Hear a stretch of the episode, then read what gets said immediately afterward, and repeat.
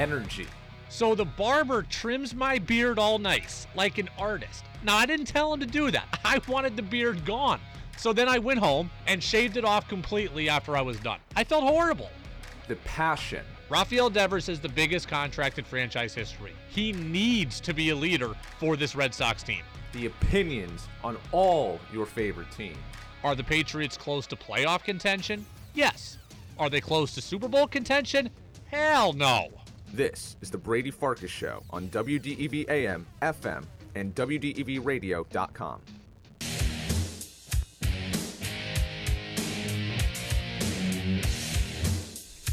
What's up, everybody? Happy Wednesday here on the Brady Farkas Show on WDEV AM and FM and WDEVradio.com. We are all anticipating the snowstorms set to start in a couple of hours, but before we get there, we're going to have high school basketball tonight on DEV. Our coverage is going to begin at 6:45. It's going to be girls hoops, Division II play-down action between Middlebury and Spalding, so we're on the air until 6:45, and then we throw it on over to our Brent Curtis. We got plenty to get to today. I was going to talk live with Tom Caron, live at Red Sox spring training.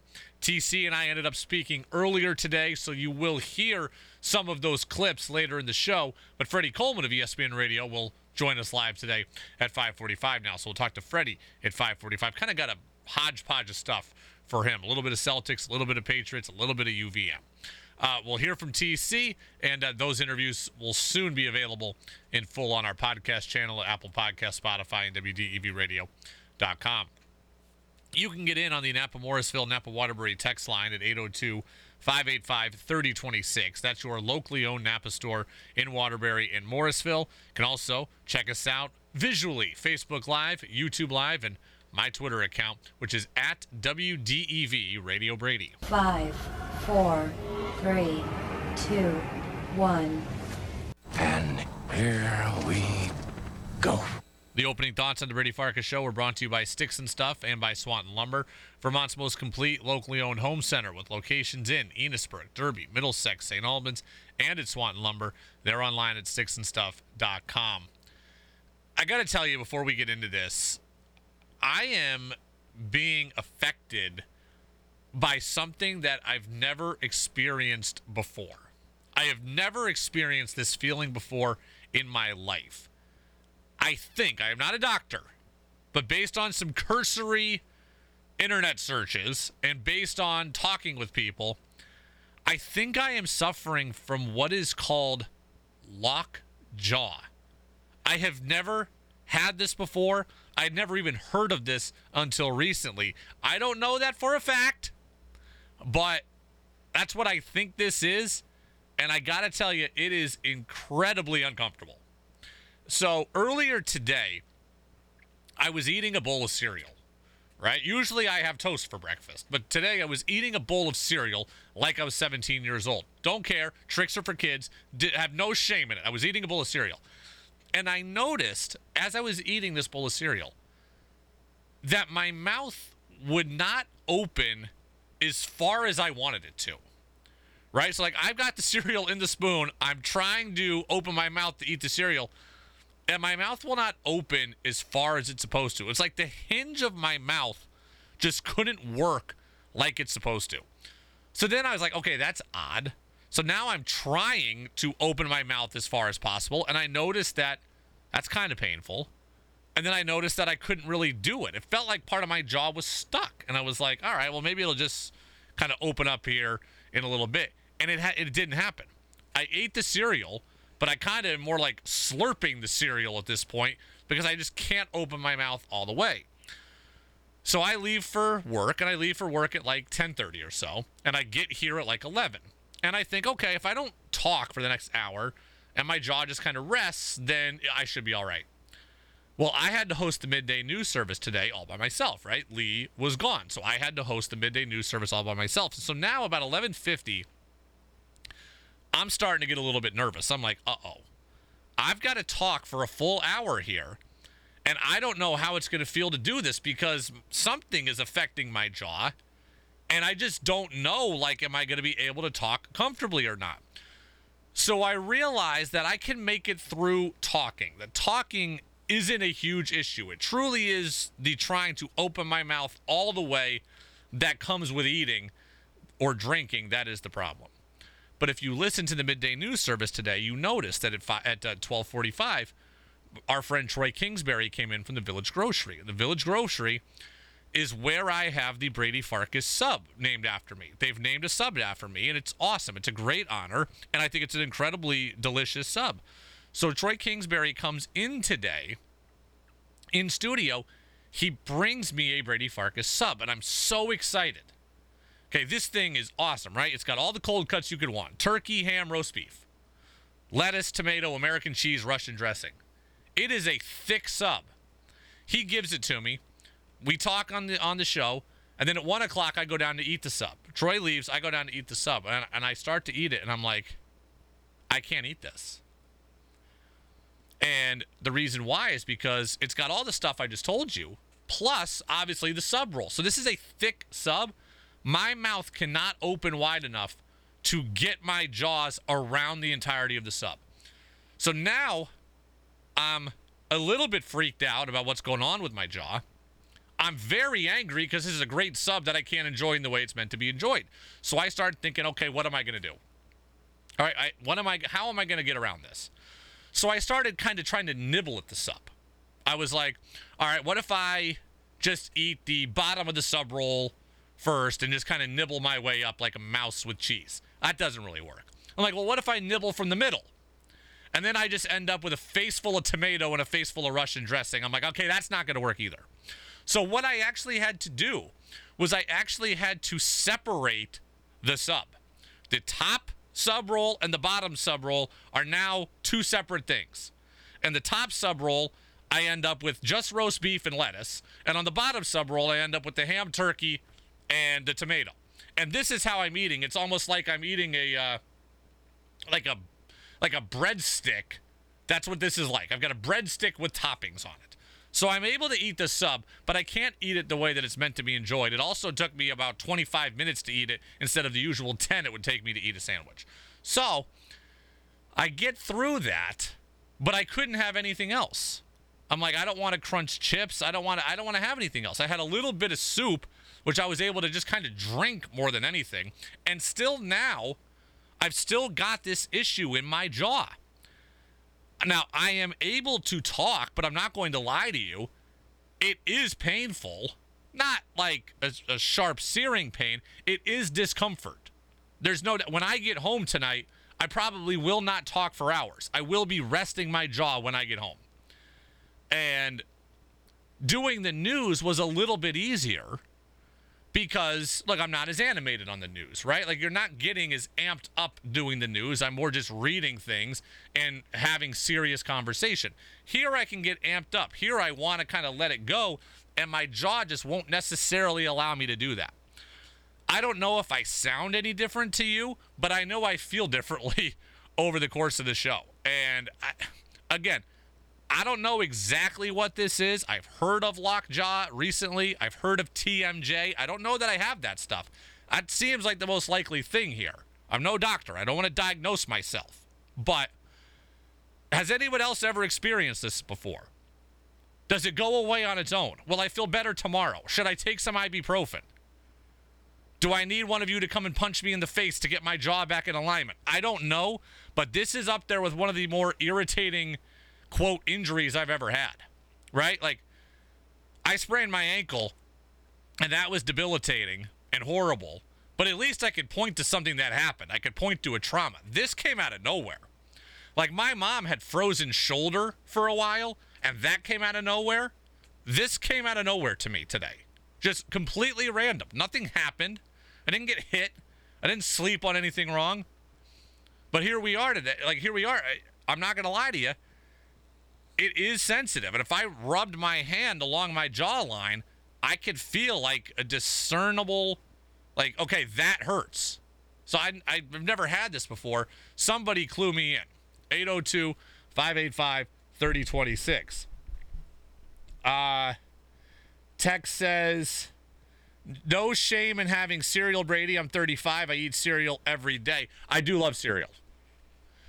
Travis says, I know you hate rankings, but how about your top 5 cereals? That I could do.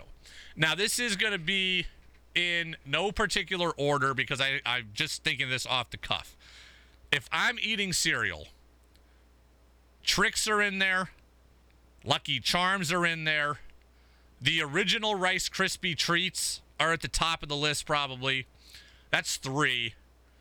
Lucky Charms, Tricks, the original Rice Krispie Treats. Then we're getting into tougher. Reese's Puffs, Frosted Flakes, they're up there. Life cereal, Cinnamon Life especially. So I'll give you my top 3 are Lucky Charms, Tricks, and the original Rice Krispie Treats, with the original Rice Krispie Treats being number 1. 4 and 5, we could have a battle royale to figure out. Phil says, you sound fine, Brady. Thank you, Phil. And Peter says, you sound normal, but hope you feel better ASAP. Maybe you clench and grind your teeth at night and could use a mouth guard while you sleep. Hot tea with honey. I'm going to need something. I think ibuprofen and tea are going to be my first options here. I think ibuprofen and tea are going to be my first options, because as soon as I get home, my fiance, I'm sure, will be thrilled because I won't be talking all night. Like, I like to talk, as you can tell. So I won't be talking all night. So that might make her happy. But beyond me, it's definitely irritating. That's for sure. It is the Brady Farkas Show on WDEV, AM and FM, and WDEVradio.com. Before we get to Freddie Coleman, who's going to be with us in a couple of minutes, I want to wrap up this kind of disjointedly day-long discussion we've had on UVM basketball. It's been a little disjointed, right? We had the full show on Tuesday, on Monday. We had a very 15-minute show yesterday. I just want to put a bow on this. I said on Monday that I didn't think people were as excited as I am about the UVM men's basketball team. And the Catamounts can wrap up the number 1 seed in the conference tournament tonight against Binghamton. So I said, I don't think all of you are on board like I'm on board. Well, Brendan from Winooski sent a text in.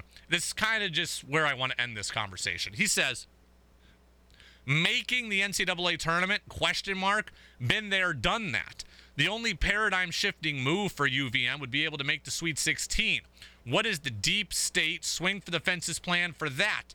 I don't know, but without something audacious, this conversation just gets stale after a while. So Brendan, I think, is where a lot of you are at. We've done this. Been there, done that. Okay, we've been the number 1 seed. We've won a bunch of games in the conference. I'm kind of checked out if we can't win in the tournament. And the reason why I bring this up today is because I feel a little guilty. I feel like maybe I am responsible for some of your attitudes and for some of the comments like this from people that I've gotten. Let me make my position very, very clear.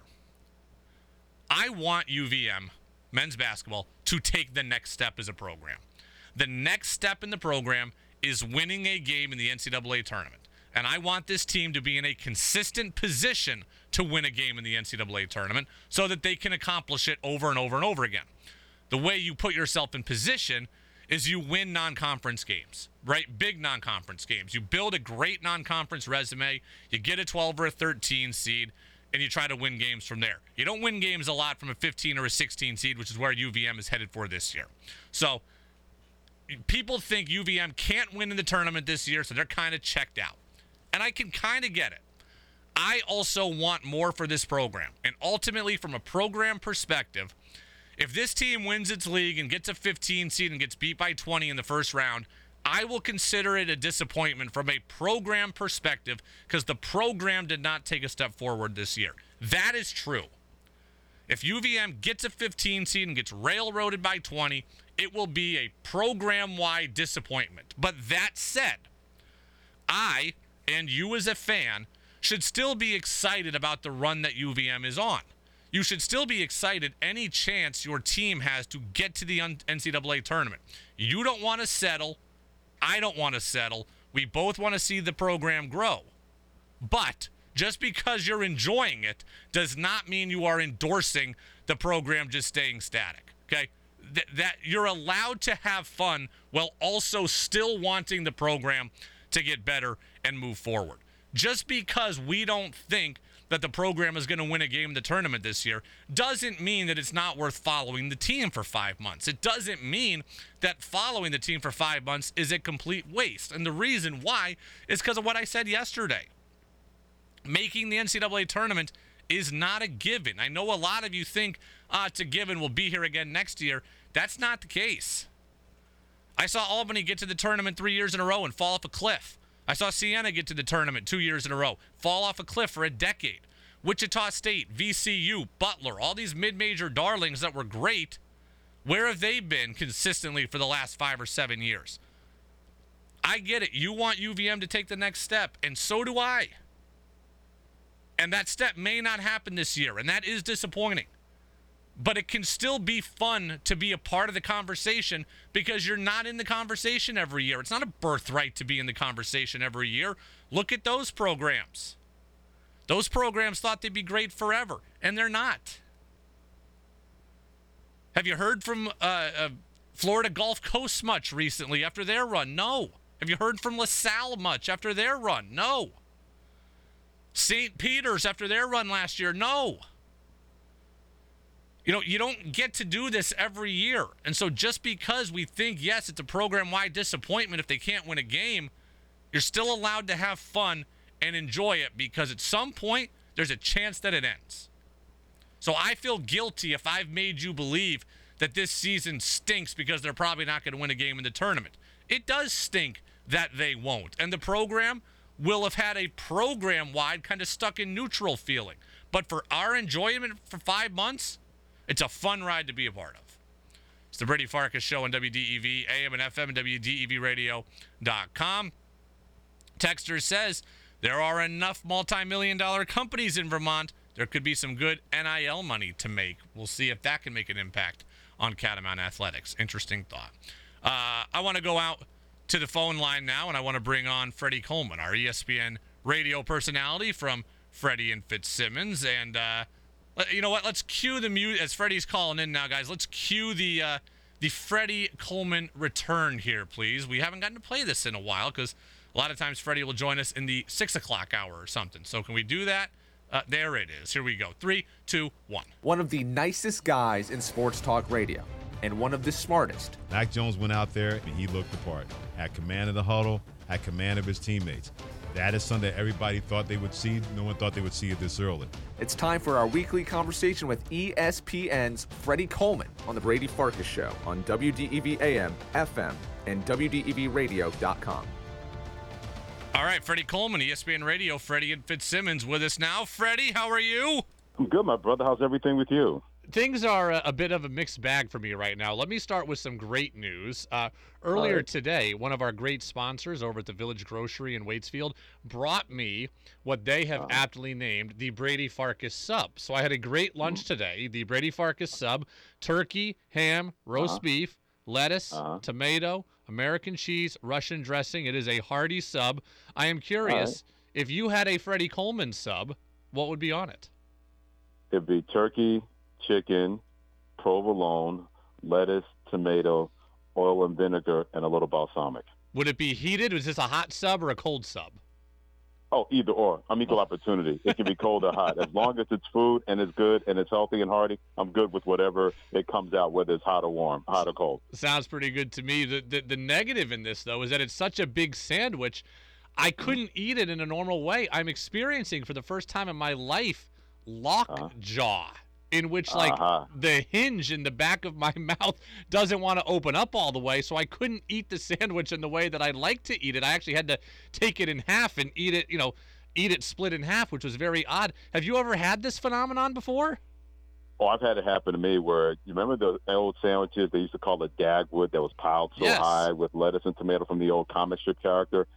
I tried to eat that in one bite one time, and I said, yeah, this is not going to end well.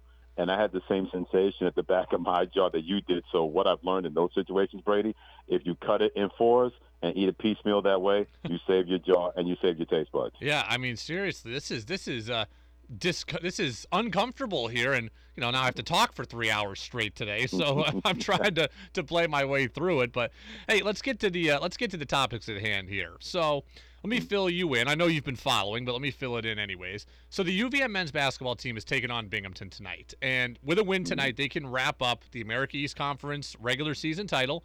They can wrap up the number one seed in the conference tournament. But by and large, I find that most fans seem largely uninterested in this team.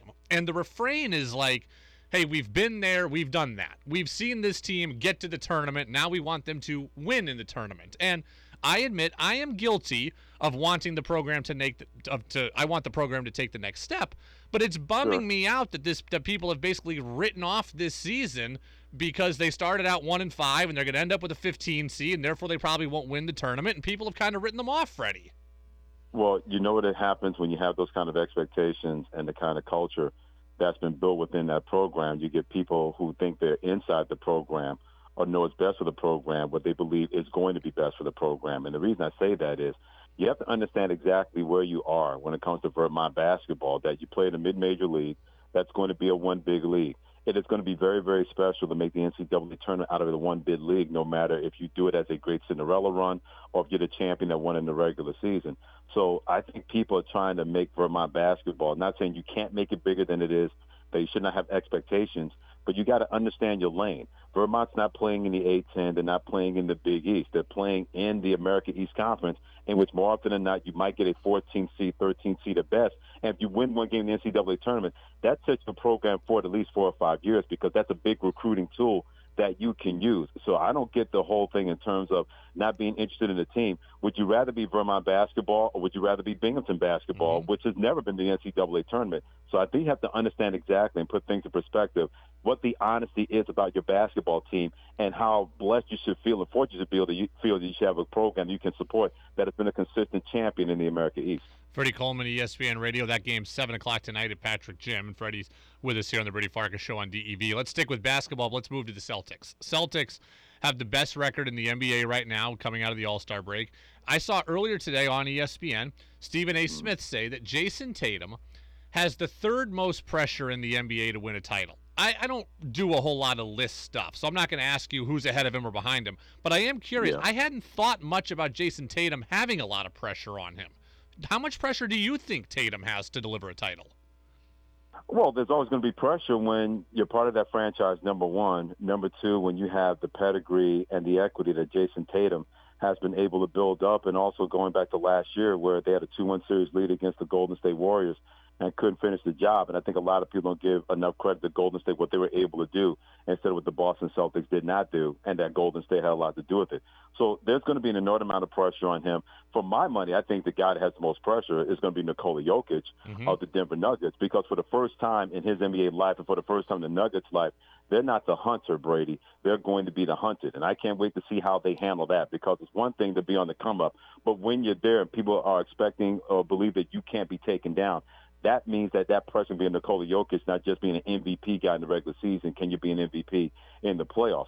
But, yeah, there's going to be a little bit of pressure on Jayson Tatum because of where he plays, what he's been able to do, and what happened last year. But I think you can use so many different levels with that word pressure, and you can attach that to him. You can attach that to Giannis in Milwaukee, Joel Embiid in Philadelphia, LeBron James of the Lakers. There are plenty of guys out there that I believe are in that same kind of box when it comes to that. If you don't get it done, everybody's going to wonder what you didn't do to make sure your team could get it done. Jaylen Brown said he didn't really enjoy the All-Star game. He called it a glorified layup line. Why do you think the game, the All-Star game, has devolved into something that's almost unwatchable? That is a really great question, Brady, because I was thinking about that the other day, because you used to look forward not just the All-Star weekend for the games and the festivities before the All-Star game, but you knew the All-Star game was going to be really, really competitive, and it was going to be an outstanding game, and guys going to get after it. I think you have so much money out there, so much power out there with players, that they don't feel the need to go out there and expend themselves. And what if they get injured? What if they get hurt, not able to be there for their teams in the playoffs? They're really just going to dial it back, and it's going to be a glorified layup line. And until the NBA and the players come together and say, what can we do to make it a little bit more of a competitive nature, you're going to have 184 to 175 games that we saw this previous All-Star game and another previous All-Star games. Not trying to diminish what Jayson Tatum did. You scored 55 points against air, I'm going to give you a lot of credit. But it shouldn't be like that in an all-star game where everybody knows what's going to happen and what's not going to happen, and nobody wants to tune into that nonsense. I don't know if there's any way to fix that for the NBA, but there's got to be a way to make sure the all-star game is going to matter and be a lot better than what we've seen the last 7 to 8 years when nobody really cares about it. I mean, the NBA has tried so many things, right? They've gotten rid of the East and West. They've got the captains things. They've got the draft. They've got new jerseys. All this stuff is great, but the game itself, the actual basketball, is the thing that has not gotten better.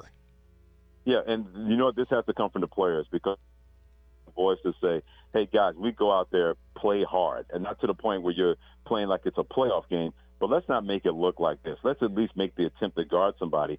But who is going to be that voice that's going to have the older players, the younger players pay attention and say, yeah, for one night, why can't we do this? Because then we got another 3-4 days to rest up before the season kicks off again on Thursday.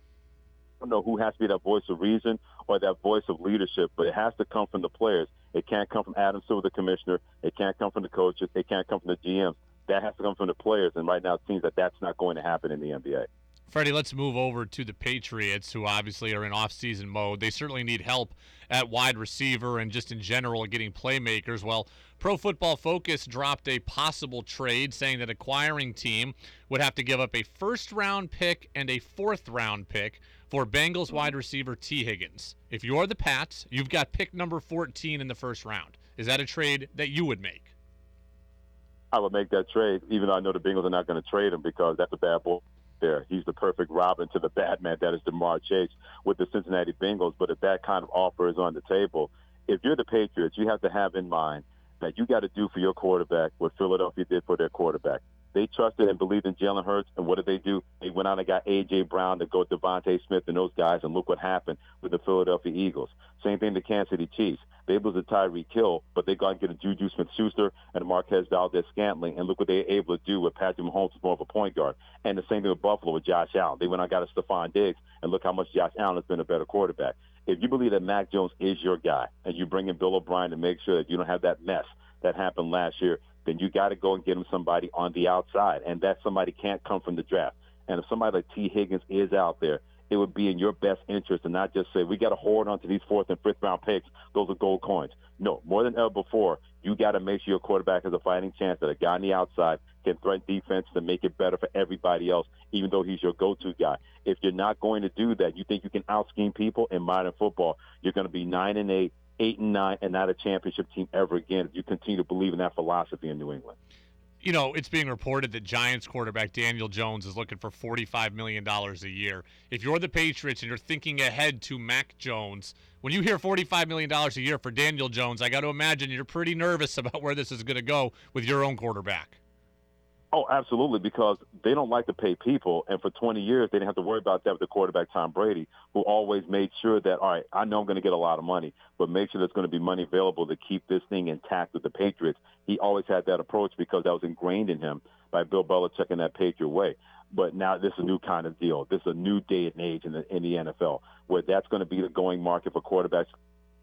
Actually, when the salary cap is going up to close to $2 million per team, and when all the YouTube TV money comes in from the New Deal Sunday Ticket and the Apple TV money and the network money, we could have a salary cap, Brady, in 2024 and 2025 that could be north of $200 per team in the NFL. You can't just say, okay, we're going to keep this, because everybody has a ceiling and a floor in the NFL when it comes to the salary cap. And if you're not putting that kind of money to or to invest in playmakers, then you're going to be – that's why the New York Jets so hell-bent on trying to get a guy like Derek Carr, because – way. And, oh, by the way, they got weapons on the outside led by Garrett Wilson, wide receiver. And when Breece Hall comes back at running back, they have offensive playmakers. If you look at the Patriots, you care about, well, we got to pay our quarterback a lot of money. If that's going to be your going to be a potential, not saying Mac Jones, potential elite quarterback, but if a guy that's going to keep better and better and better, and you're going to let that get in the way of that, then you know you get what you get if you're doing the Patriots, and you're going to continue to be a step and a step behind everybody else, especially in the loaded AFC. Freddie Coleman, ESPN Radio, Freddie and Fitzsimmons. Freddie, you are the best. We will talk in 7 days. Always a pleasure, Brady. And enjoy that sandwich, but make sure you eat it over a day by day and not try to eat it in one sitting. I already ate it in one sitting. It was a little tough to do it, but I ate it. So. You get the sandwich. Take your time because you got plenty of time to eat it.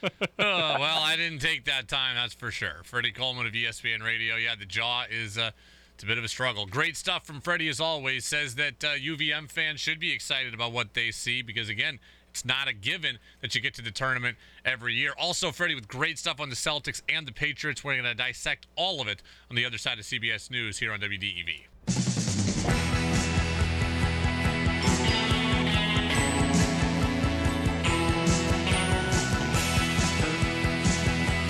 Welcome back in. Brady Farkas Show right here on WDEV, AM and FM, WDEVradio.com. Reminder that there is high school basketball playoff action that's coming up about 40 minutes from now. Girls hoops tonight between Middlebury and Spalding. Brent Curtis on the call there from Spalding High School, so we'll have that for you again at 6:45. Freddie Coleman was great. That interview has been posted on our podcast channel, Apple Podcasts, Spotify, and WDEVradio.com. We are cutting up Freddie's interview as we speak, and we're going to react to some of what Freddie said specifically about how much pressure is on Jayson Tatum and the idea of the Patriots maybe trading for T. Higgins. So we will get to that over the course of the next 40 minutes.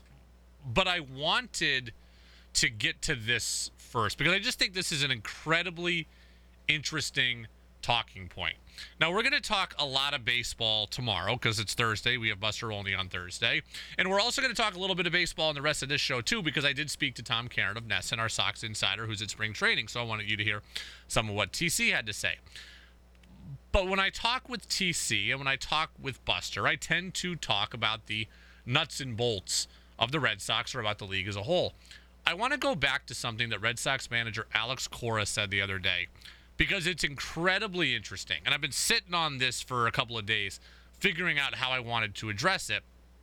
And I want to get to it today. So Cora was speaking to the media the other day, and he said, just about baseball in general, that base running in baseball is at its worst that he's ever seen. And I promise we're getting to a bigger discussion here than base running. But listen to Cora talk about that first to set the stage. Now, base running around the league, around baseball, we can go deep into this later on, but it's at its worst. Guys don't get good primary leads. They don't have good secondaries. They don't see the game before it happens, right? They don't anticipate. And that comes from youth baseball, showcases and all that stuff. You don't play baseball. You just go and hit the ball far, throw it hard, and just run as far as possible on 60 yards. So Cora says that the issues at the Major League game are coming from youth baseball. Cora continued on and expanded a little bit more. Game itself, the development of the instincts, it doesn't happen in youth baseball anymore. So, we have to do a better job coaching guys in that sense, and just try to make sure they understand what we're trying to accomplish as a unit. And we've done it before the right way. I think this is a fascinating discussion. 802-585-3026.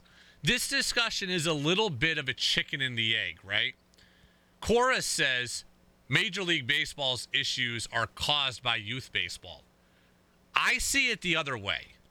To me, Major League Baseball developed these issues and gave them to youth baseball. Cora says youth baseball is the problem.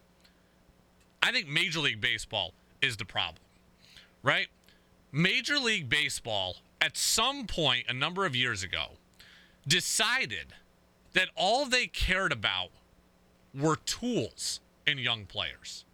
Right? In young players, Major League Baseball at some point decided, we care about a player's tools. We care about a player's physical skill set. We care about a player's measurables.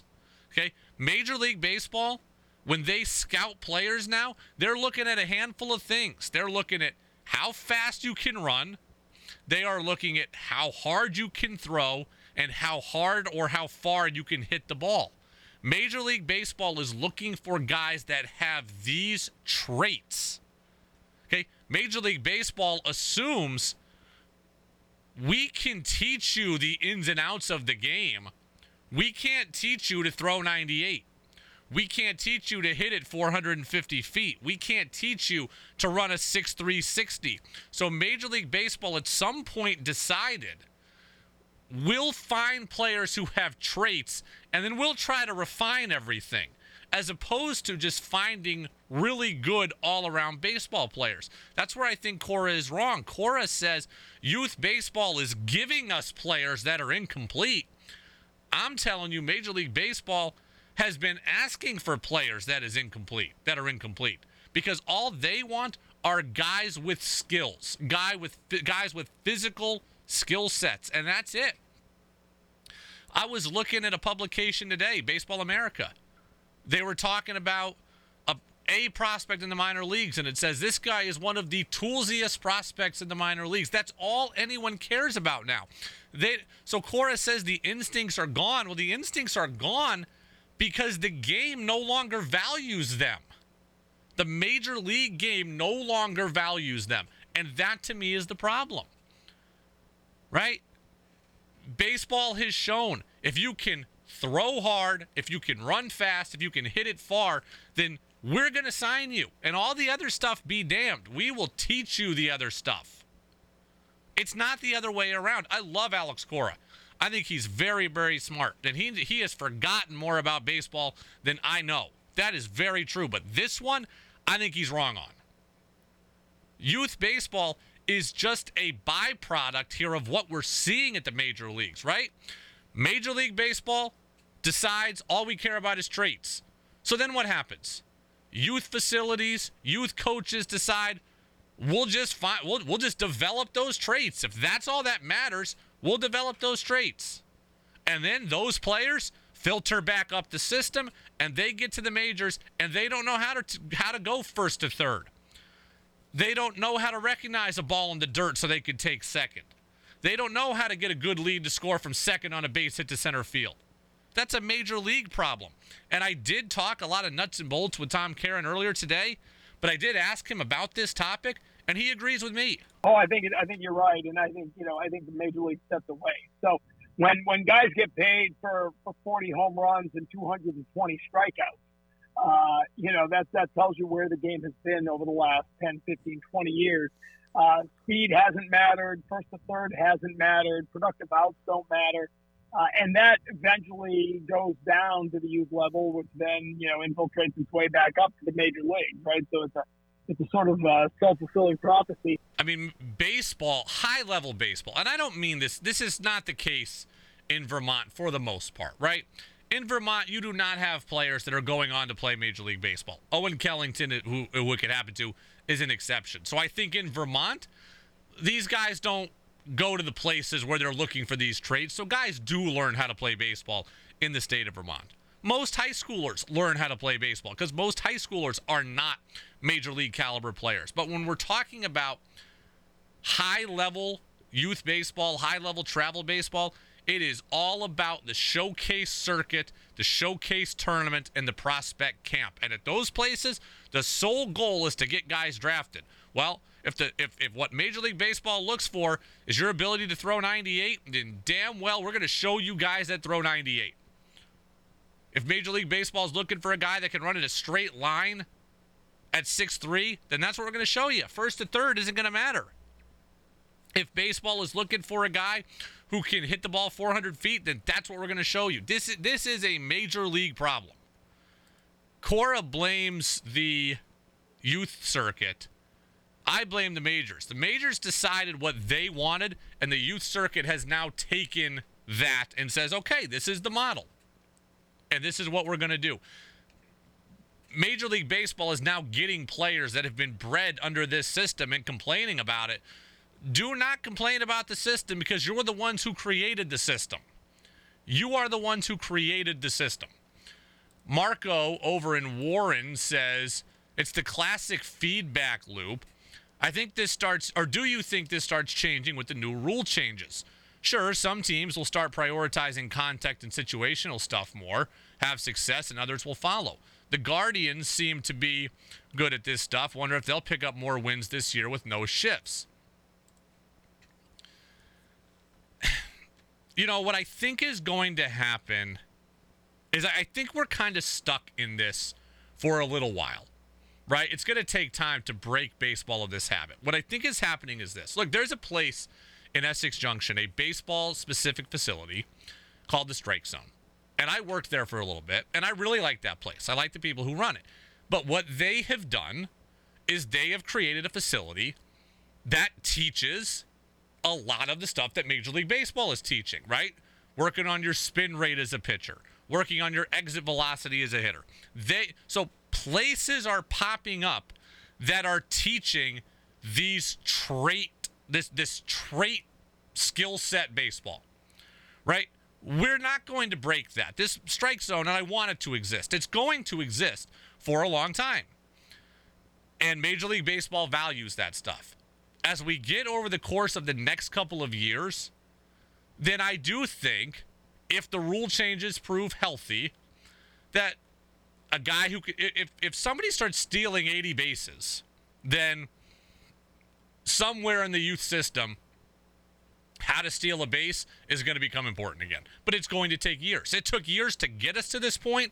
It's going to take years to get us back to a point of what baseball looked like in the 80s or the 70s, right? If Major League Baseball, if we get to a point this year where the slap-hitting infielder is all of a sudden valuable again, you will see those guys become more of a premium again, but it's going to take some time.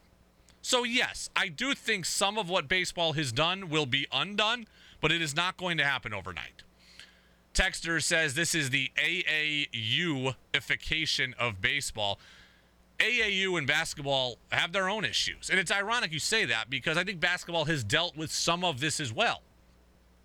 I was listening to Jamal Crawford the other day, the old point guard, right? Played with a bunch of teams, Knicks, Bulls, Clippers, Atlanta, kind of the most prominent teams. He said youth basketball is being killed by what he called highlight culture. Steve Kerr said that AAU is killing youth basketball, but Crawford said highlight culture. And that's a problem, too, that the NBA has created, isn't it not? I mean, at some point, the NBA leaned into flashy, right? The NBA leaned into flashy at some point, and I don't know when that is. But, you know, I know the David Stern made it a show, right? Laker girls, all that kind of stuff. Like, the NBA became a show probably late 80s, early 90s with the Lakers. And then everywhere else, late 90s, early 2000s. That's what I would have to imagine. The NBA leaned into posh, leaned into flash. And that, at some point, has infiltrated its way down to the youth circuit. And that's probably part of what we're seeing now. Right? These guys were obviously great players. But the NBA would rather you see Allen Iverson than see Tim Duncan. The NBA would rather you see Shaq's dunks than Hakeem Olajuwon's footwork. The NBA would rather you see Steph Curry shoot from distance than Kawhi Leonard hit a mid-range jump shot. So the highlightification of the NBA, that is part of their problem, part of basketball's problem, and the NBA created that too. The NBA knew that making highlights would increase viewers, increase eyeballs, and make them more money, but it hasn't helped overall basketball. Right? There's nothing sexy about a Tim Duncan highlight when you've got Kobe doing a 360 windmill, when you've got Shaq, when you've got Jordan. There's, you know, so these leagues, I think a lot of times they create their own problems, right? The NBA decided the three-point shot was a more efficient shot. So what do you have now? You have a bunch of youth players that are only shooting threes.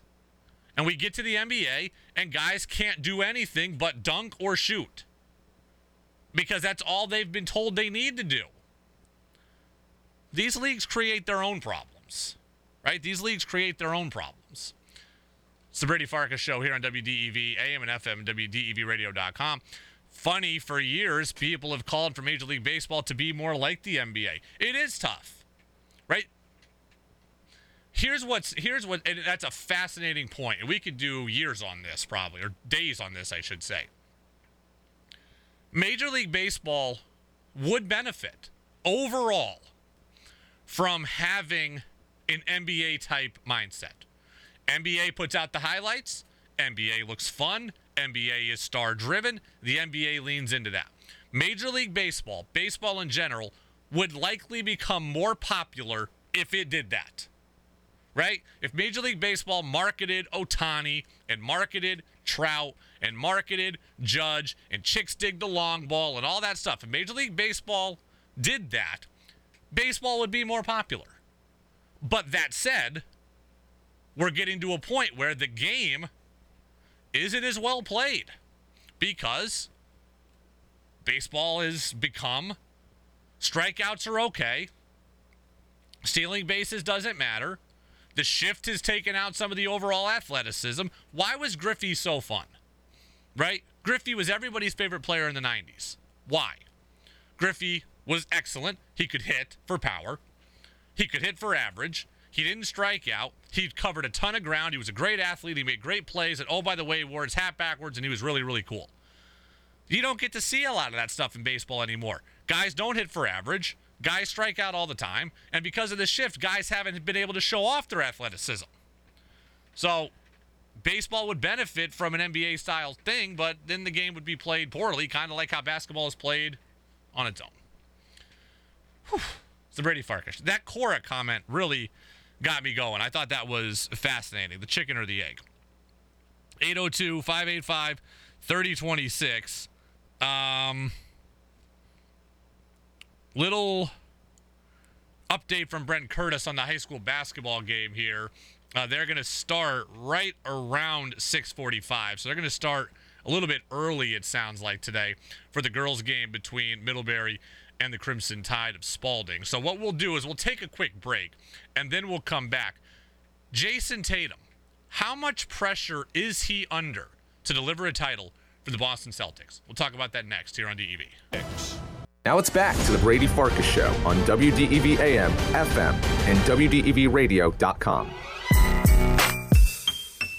Welcome back in. Brady Farkas Show here on WDEV AM and FM, WDEVradio.com. Yeah, they are going to start that high school basketball game a little early today in presumption to beat the weather. That's just me speculating. Brent Curtis will have more, but we are going to give him the keys to the kingdom here right at 6:45, so we'll be out of here in about 15 minutes. I do want to get to this, and I asked the question, 802-585-3026. How much pressure is Celtics forward Jayson Tatum under to win a title this year? And I was watching ESPN earlier today, and Stephen A. Smith said that Jayson Tatum has the third most pressure of any player in the league to deliver a title. And that shocked me. And I'll be honest, maybe this is just ignorance is bliss kind of thing. Because Jayson Tatum is so young, I haven't put the pressure meter on him yet. So I hadn't really been thinking about it. You know, Tatum's been in the league now for 5 or 6 years, but because he's so young, I just haven't given him the same kind of pressure level that other athletes get. And that was naive of me. The more I thought about it, you know, of course Jayson Tatum has pressure under him. The question really is how much. It's not does he have pressure. He does. The question is how much. Now, the Celtics, number one, he plays for the Celtics, so that's going to deliver some pressure. Number two, he's the best player on the Celtics. Number three, they got to the finals a year ago. Number four, they're the best team in the NBA right now. And number five, they've got Jaylen Brown and him together at this point, and there's no guarantee that that relationship lasts beyond the next year or so because Tatum can hit free agent, or Brown can hit free agency again here soon. So this team might not be together forever. This duo might not be together forever. I've assumed that they're a package deal, but we know in the NBA nothing is ever a package deal. So there is pressure on Jayson Tatum. The question is how much. 802-585-3026. I asked Freddie Coleman of ESPN Radio about this about a half an hour ago. Well, there's always going to be pressure when you're part of that franchise, number one. Number two, when you have the pedigree and the equity that Jayson Tatum has been able to build up, and also going back to last year where they had a 2-1 series lead against the Golden State Warriors and couldn't finish the job. And I think a lot of people don't give enough credit to Golden State, what they were able to do instead of what the Boston Celtics did not do, and that Golden State had a lot to do with it. So there's going to be an enormous amount of pressure on him. For my money, I think the guy that has the most pressure is going to be Nikola Jokic. Yeah, I think I'm with Freddie. There's a lot of guys with pressure. You know I'm not into rankings. I'm not trying to cop out of this. Tatum has pressure. But I can think of other guys who I think have more. right? LeBron's got more pressure. He's already won 4 titles, yes, but anytime you are chasing Jordan in anything, you're going to have pressure. LeBron's also near the end of his rope. He's still excellent, but he's near the end of his rope, and he might miss the playoffs entirely. So I think LeBron has a lot of pressure. Giannis has already won a title, so he's kind of good as far as I'm concerned, but you get into a different class when you win 2. So, yeah, there's going to be pressure on him. Jokic is a back-to-back MVP, has never gotten to the finals. He might win a 3rd MVP this year. He's got pressure. Kawhi Leonard has pressure, no doubt, right? He hasn't played. I feel like Kawhi Leonard has barely played in the last 2.5 years. Kevin Durant going to the Suns has pressure. Chris Paul being with the Suns, he's never won a title. This is his last best chance to win a title. Texter says Paul George kind of coupled in with Kawhi Leonard there. I think Kyrie has pressure. Maybe not to win a title, but down the stretch to be a good citizen so he can go get that long-term multi-year deal he wants. I think Luka has some pressure, right? Luka we've anointed as the next great superstar. I think a lot of people think Luka is better than Tatum. So if he is the best young player in the NBA, I think he comes with some pressure. So Tatum's got it, no doubt. But is he... have the 3rd most amount of pressure in the league? I don't necessarily buy that. I think I can... Joel Embiid, another great player who hasn't even been to a finals. A guy who is an MVP talent. I think there's a lot of guys with pressure in the league, and I think it's one of the things that's made this NBA year pretty enjoyable. Right? This league has a lot of parity right now. A lot of teams can win it all. A lot of teams can get to the finals. I like this. Some people like when there's a dominant team, you know, a 72-10 Warriors team, or 73-9, whatever. Like, that's great. But I also like this, the open nature of the league. And I think every once in a while it's fun to have a season like this where, okay, New Orleans is good for a while. Then Zion gets hurt. Now we've got the Kings, who are in 3rd place in the Western Conference, and they haven't been relevant in forever. You look in the East, and it's Cleveland, it's Miami. Donovan Mitchell's got pressure, right? He forces his way out of Utah and ends up now in Cleveland in the shadow of what LeBron did there, getting the team relevant for the first time since LeBron left. I think there's pressure in a lot of places in the NBA. Texter says, going back to our previous conversation, last segment, we're talking about youth sports culture. Texter says, no wonder many of the most interesting NBA players right now grew up abroad and outside of the AAU circuit. I haven't thought critically about it enough to know if it's the same in Major League Baseball, but I'd guess it is. I will address the second point of that first, or second, but there is something to be said for that, right? The great foreign-born players in the NBA, they were not subjected to AAU. They did grow up in more team-centered academies, or in, playing pro basketball as part of a team at a younger age. I read a fascinating story yesterday in The Ringer about the amount of basketball players from Eastern Europe, like Slovenia, Bosnia, Serbia, Montenegro, Herzegovina, all that. And there's a lot of ones that I'm not going to remember here, but, Bogdan Bogdanovic and Luka and Nurkic from the Blazers. A bunch more, right? And just about how they grew up playing this team-oriented basketball in Eastern Europe, and how good previous generations of Eastern European basketball was, and how that filtered down to them. There is something to be said for that, right? They don't have the AAU culture over in Europe. They have other things, I'm sure, that are issues. Club culture. But guys do grow up learning fundamentals, playing as part of a team, learning how to do everything. Jokic is in that group too. The other part of that text is, I haven't thought critically enough about it to know if it's the same in Major League Baseball, but I guess it is. I don't think it's the same. I think the issues in Major League Baseball extend into other countries as well. And what I mean is this. Major League Baseball has identified, as I said, that traits are all that matters to them. So kids in the U.S. go to showcases and go to tournaments, or go to showcases and go to camps, and they are taught that these traits matter. So they're not learning the game as much. They're learning that traits matter, and they're working on those. In Latin America, it's the exact same. These kids are plucked at, 13, 14, 15, 16, and they are signed and they are taken to developmental camps and academies where they are working on what? On these traits. So you get players from both the U.S. and from Latin America that are all in this system of just working on skill set rather than instinct and rather than the game. It happens here and it happens there. The one place I would say it doesn't happen is in Japan. Japan, because these players have been playing youth baseball in Japan, team baseball in Japan, and they've been pros in Japan for a number of years, Japanese baseball is very, very fundamentally oriented. It is less about raw power, right? The Japanese player, not all of them throw 98 miles an hour. Some of them do. Your Daisuke's and your Yu Darvishes and your Kode Senga's who we're going to see this year for the Mets. Some of them do. And not all Japanese players can hit 45 home runs. We haven't seen that yet here in the U.S. So when you get a Japanese player that comes over, they are often very, very fundamentally based, right? Ichiro. Now, he's a Hall of Famer, but Ichiro could throw, he could run, he could hit for average, he could hit for power when he wanted to. Ichiro is a five-tool player.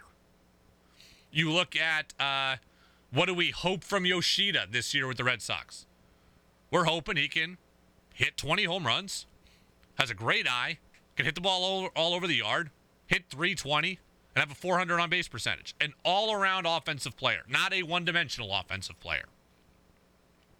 So I think the Japanese players come over more polished, more fundamental. But here in the U.S. and in Latin America, it's absolutely about developing traits rather than developing the game, rather than developing instinct. So the texter's assertion that maybe foreign players are better than American players, that I don't buy in baseball. In basketball right now, it is certainly a thing where foreign players have more kind of a fundamental base than the American players are, and they also have a more team-oriented attitude than some American players do because they haven't been subject to AAU. That I do believe is true.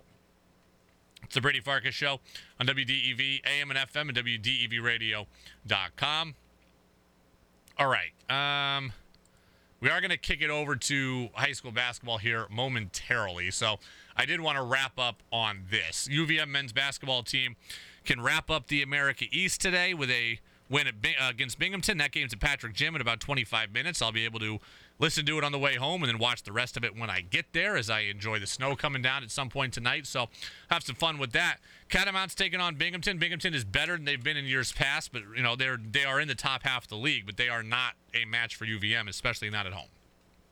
UVM should win this game. What do I want to see out of this game? I want to see UVM get back to having a dominant start. I thought that NJIT played great. They earned what they got on Saturday night, taking UVM to overtime. I want to see UVM come out and put Binghamton away early, right? It's the same thing I called for against NJIT. It didn't happen. I want to see it today. You've now played a game that is close. Your focus level is higher. You are on higher alert. Now you know you're going for the number one seed officially. Get out and get up 7-1 and 11-3 and 15-6 and 21-8 and roll from there. Sullivan, Penn, Duncan, I want all of them to carry this team. Deloney off the bench. We know the formula for UVM. Now it is just about truly executing it. That's it. It is about executing the formula at this point. The Catamounts, when we come in tomorrow, should be the America East regular season champions, should have the number one seed in their hand, and should be ready to roll again inside the conference tournament. For what it's worth, the UVM women, I want to see them come out and play well again today too. Every time they play, they're playing with more pressure on them. We know that. They're trying to do something they haven't done in a long time, and that this group and this coaching staff has never done, and that's finished top two in the league.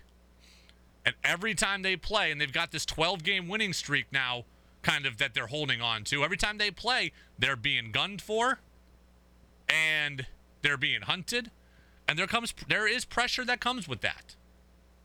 And I think this UVM team has responded really well to this point.